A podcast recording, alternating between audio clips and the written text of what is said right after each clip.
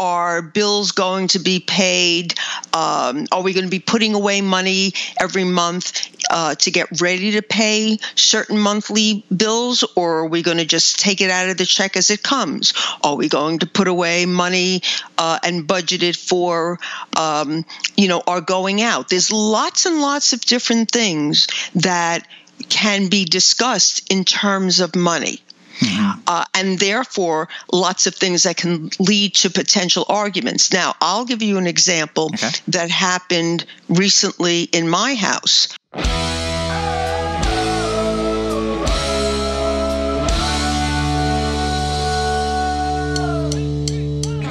This week, Dr. Karen Sherman and I discuss five common problems that arise in marriage and what you can do about it. Stay tuned.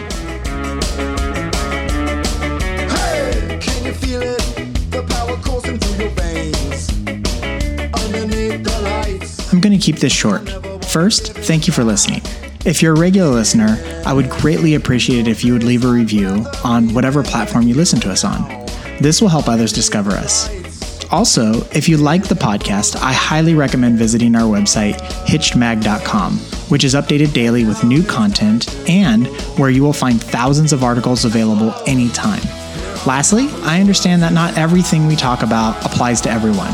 However, I am confident that if you go to hitchedmag.com and subscribe to our free weekly newsletter, that you will find at least one and probably more pieces of information each week that will help your marriage thrive. I hope you enjoy.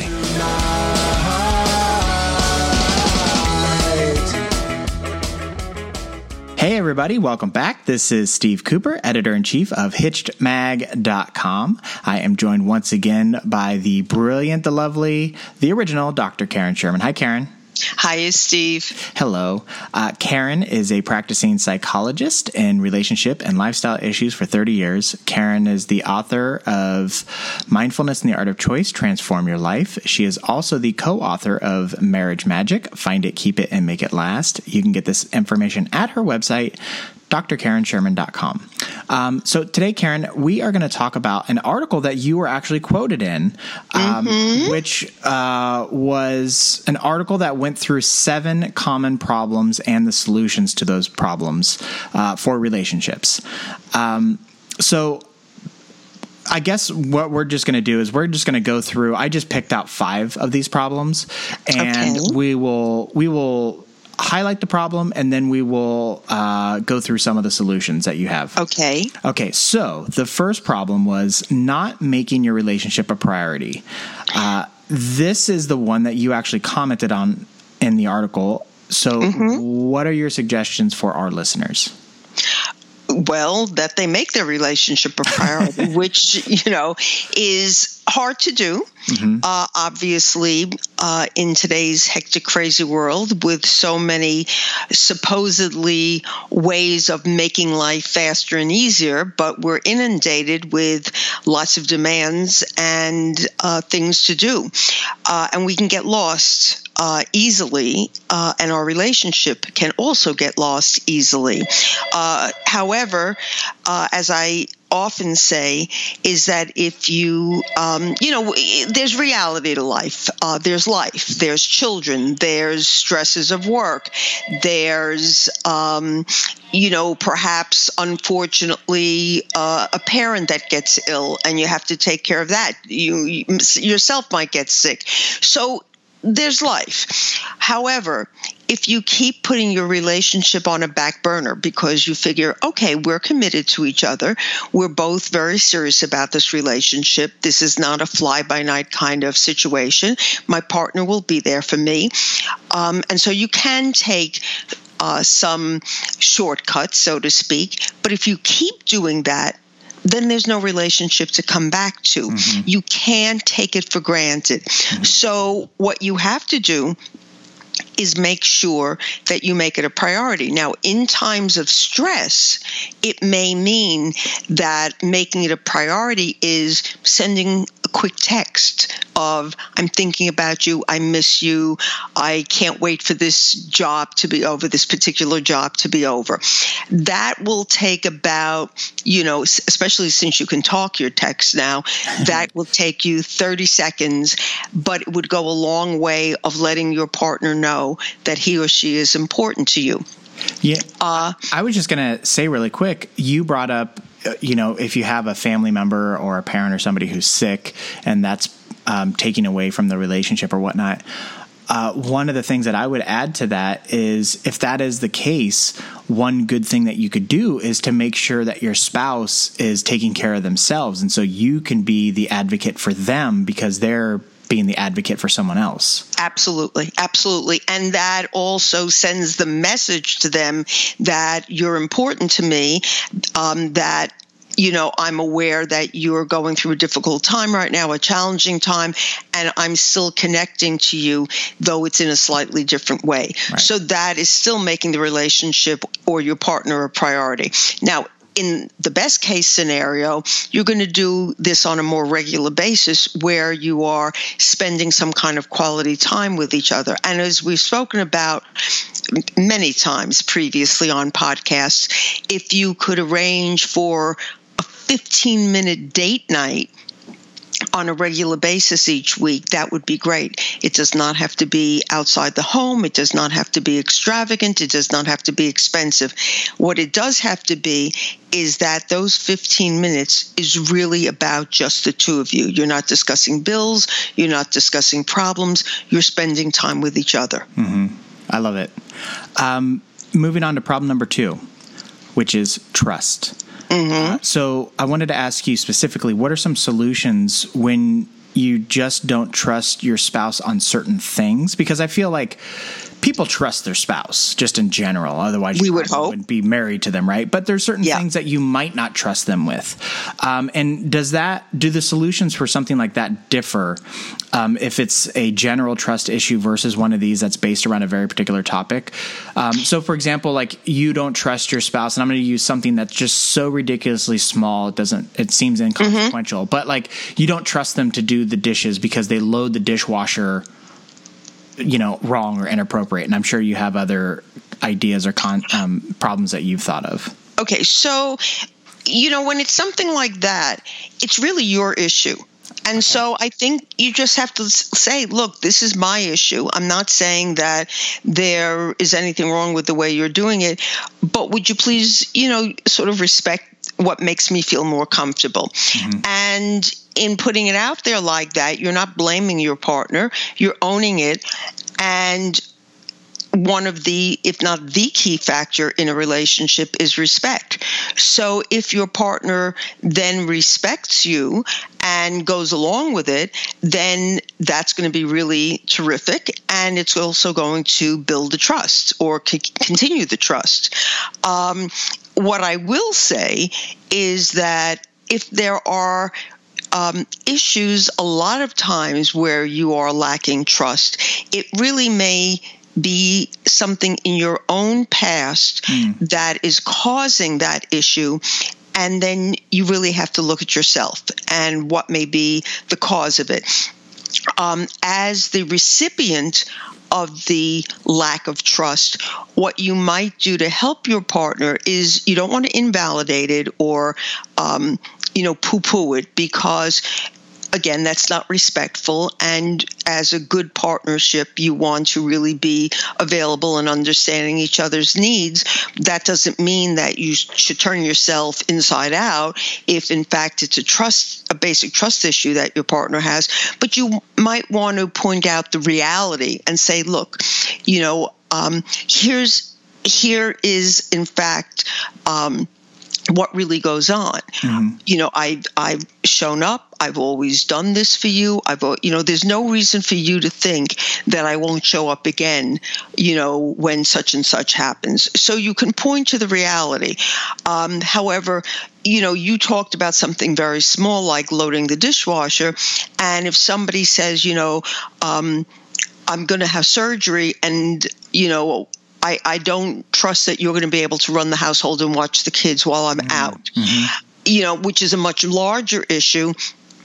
and um, but it's always where I never trust that you're really going to be there and and pick up the pieces or mm-hmm. you know really support me if it's that kind of constant pattern, as I said, it may be more about the person who has the trust issue and they may have to look at what is going on for them.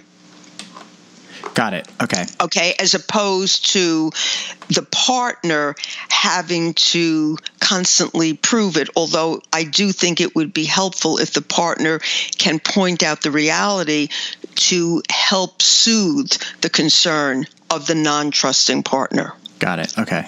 I like that. That's great.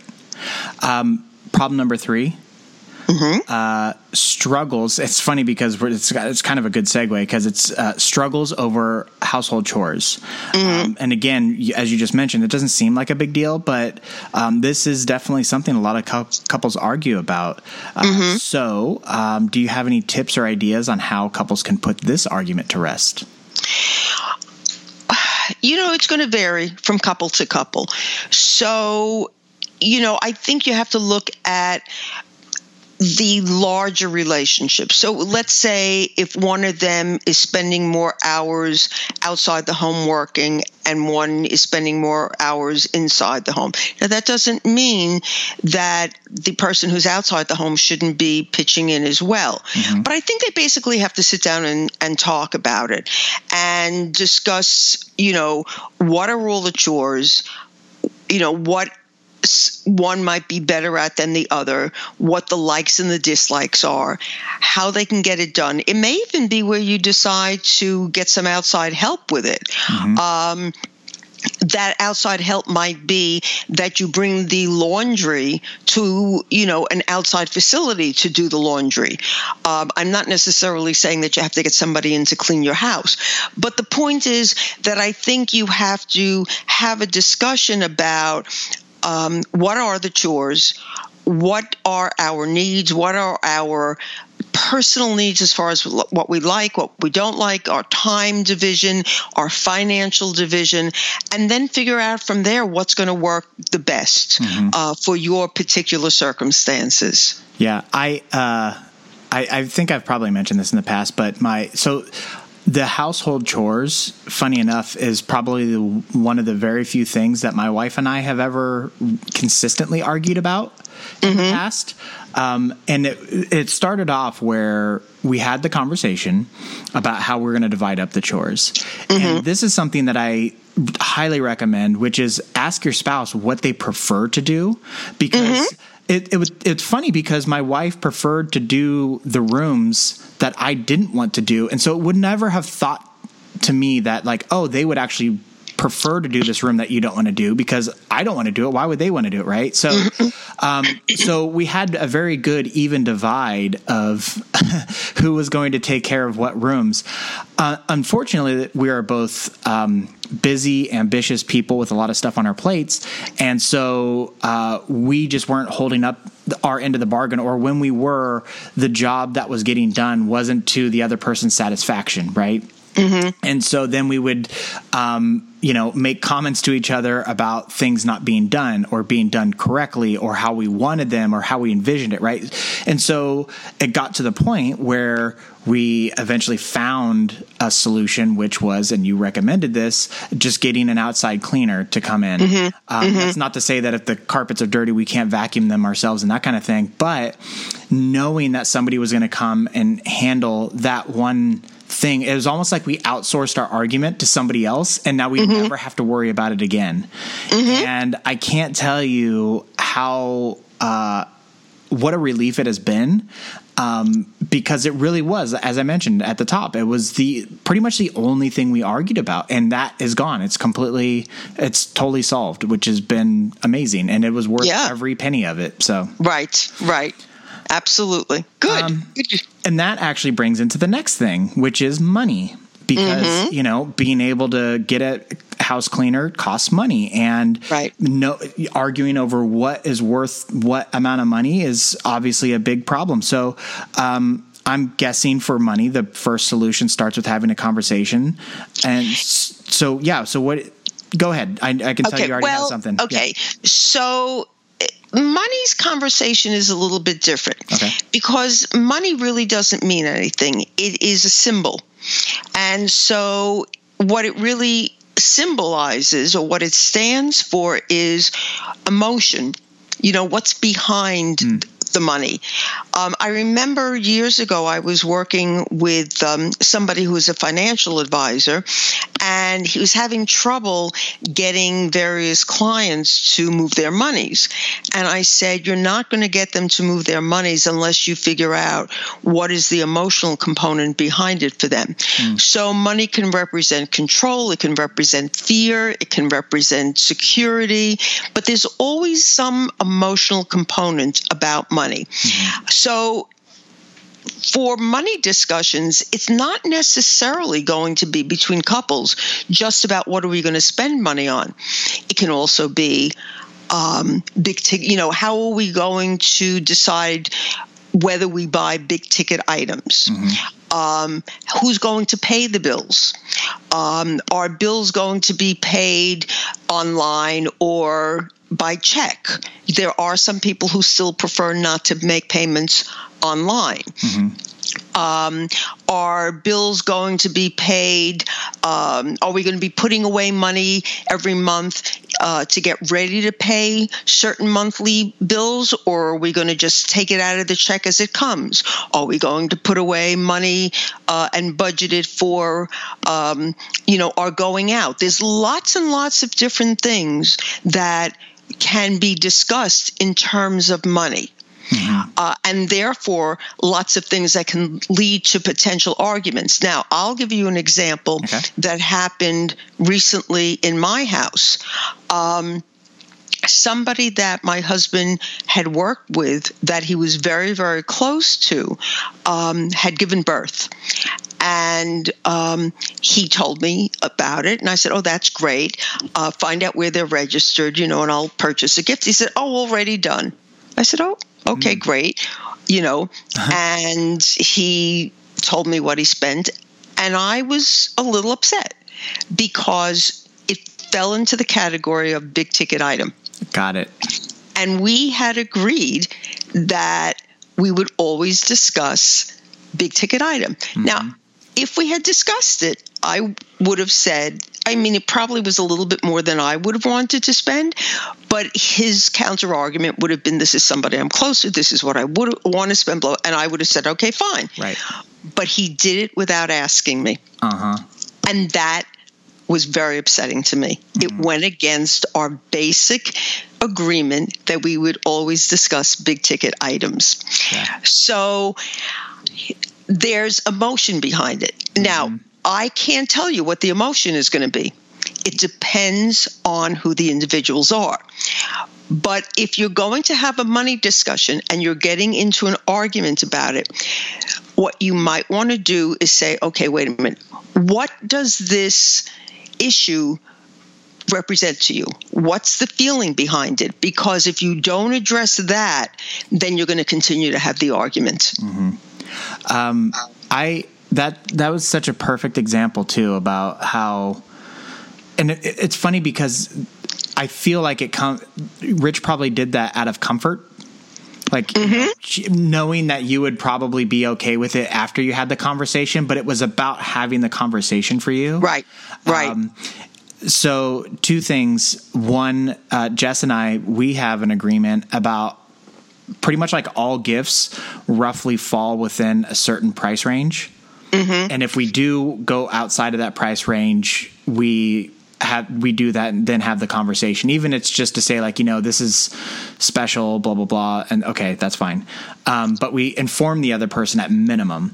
Um, mm-hmm. And then the other thing uh, we have so the big ticket items we have a limit. Basically, I, I want to say, well essentially like if it's a hundred dollars or more on something that's communal then we typically have a conversation about it Um, but we have also given each other a, a an allowance between paychecks. Mm-hmm. And mm-hmm. so um, w- that allowance, there's no conversation necessary. If you mm-hmm. want to take that and go to the candy store and buy, you know, a hundred dollars worth of candy, that's that's your money. Like you can do whatever you want with it. Or if, mm-hmm. wanna, if I want to buy a video game or whatever, right? Like it doesn't matter. There's no no conversation necessary, and that has also been very freeing too because you don't feel like you're being controlled um, about the budget, uh, but you also are being responsible and courteous and kind to the other person um, mm-hmm. because this is something that we have agreed to.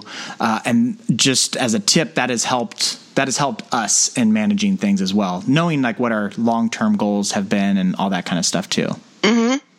Yeah, I think what's important that you said several times is it's what we agreed to, it's what we agreed to. Mm-hmm. And I think the main point is it doesn't really matter what it is that you come to, as long as the two of you have agreed upon it. I know couples where they have separate checking accounts. Yeah. I know couples where all their money goes into a joint account. It doesn't really matter how you handle your finances. What matters is that you're both comfortable with it. That mm-hmm. you know that both of you feel this is something we can live with. You know what the particulars are will depend on what makes you feel okay. Right. Um, okay, then I'm going to move on to the last problem: mm-hmm. sex. Uh, now, sex is I don't know, maybe the easiest and prob- perhaps the most common uh, problem that gets discussed. Uh, now, is this just an issue of differing libidos? Is this uh, just an expectation issue, or is there more to it generally? Because I know we're talking in broad brushstrokes here. Okay, so I don't agree with you. Okay. I don't mean to um, you know, no. to disagree with you. Right. But I think that for many people, sex is not an easy topic to talk about. Um, I think that it's loaded with lots of emotionality, uh, with lots for lots of people, uh, shame for lots of people embarrassment. So I don't think it's necessarily an easy top topic to talk about. And sometimes it's differing differing libidos, but I think it may also have to do with um, wanting different. Um, practices mm-hmm. and not feeling uh, it's okay to ask for them or to say, no, I'm not interested in that. Um, it may also have to do with um, feeling that your partner is uh, not satisfying you, but being sensitive to not bringing it up because of a concern that your partner um, may not take it well. Hmm. So I think there are lots of potential uh, sexual issues other than libidos, but also including differing uh, libidos. And as I said, I think that um, uh, it's not an easy topic to talk about. Um, additionally, what I have found um, not always, but very often, is that when couples come in and tell me that they have sexual problems in their relationship, it's also because they have a broader issue mm of having poor communication. Mm-hmm. So, is the um, with and and trying to address the solution to this is the first step identifying what the problem is? Then, yes. Okay. Yes. Um, but isn't that true of anything? You can't yeah, change something unless you know what the issue is. Is this more? Com- I mean, is sex more complicated in identifying it? Do you think, or is it like yeah, I'm not satisfied, so I'm not satisfied? It's not more complicated than that. Uh, I think it is more complicated than that. Okay. What about it? That's that's not making you satisfied. Got it. Okay. And so, um, you've identified the problem. Let's just move past that point. How can you? What's what's uh, I guess the next step that a couple should take once they've identified the issue, and how can they go about that step? Well, again, that goes back to having good communication skills. So, for instance, um, okay, let's let's talk about you know, in good communication skills, you're not going to want to blame the other person mm-hmm. or make them feel um, attacked in any way. So if you're not particularly happy um, or satisfied with a particular sexual activity that's going on, you certainly don't want to um, discuss what your partner is doing in a way where you say, you know, when you do this, uh, it, it really makes me feel this way or it's not ha-. what you would want to do instead is say you know um, i would be more comfortable with so and so where you talk more about yourself mm-hmm. um, or this would feel really good to me if we did this or could we try this or what but not attacking or blaming your partner mm-hmm. um, but again, you see, first of all,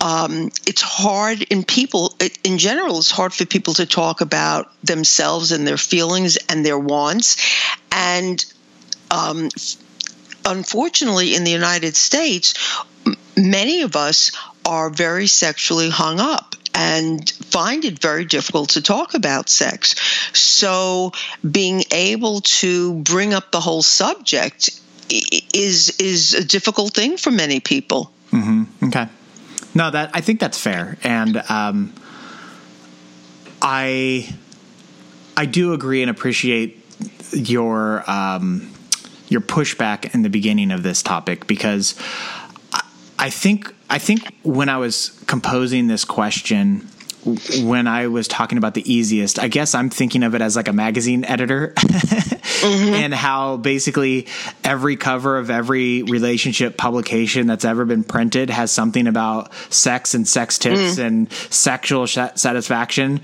And, mm-hmm. um, you know, sp- with sprinkled in about other issues, but it's always very sex centric. And so, mm-hmm. um, but you raise a very good point that like yeah sure it might be okay and easy to see it on a cover and read about stuff like that, but it's a lot more difficult to address it personally. So sure, I think sure. well, that's you know, that's the magnet to get people to uh, want to read about things. Right. You know, we use, especially in this country, we use it a lot to get people to get interested in, and entice them. Mm-hmm. But but you know you're you're doing that more as an observer um, not being the actual person involved yeah, no, I think that I think it's a great point.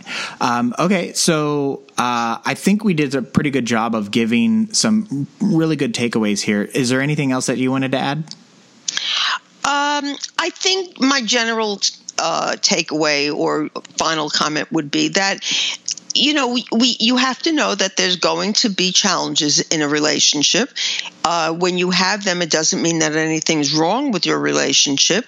Um, and don't go running for the hills, uh, but know that you have to talk them through and uh, be available and listen carefully to what your partner is expressing. I think too often we're so caught up in our own emotionality that we don't really hear what's going on with our partner and what they're expressing. And if we would be more open to really listening to our partner and vice versa, having them listen to us, we would be able to get through these challenges a lot more easily. Mm-hmm. Yeah, I love that. That's great.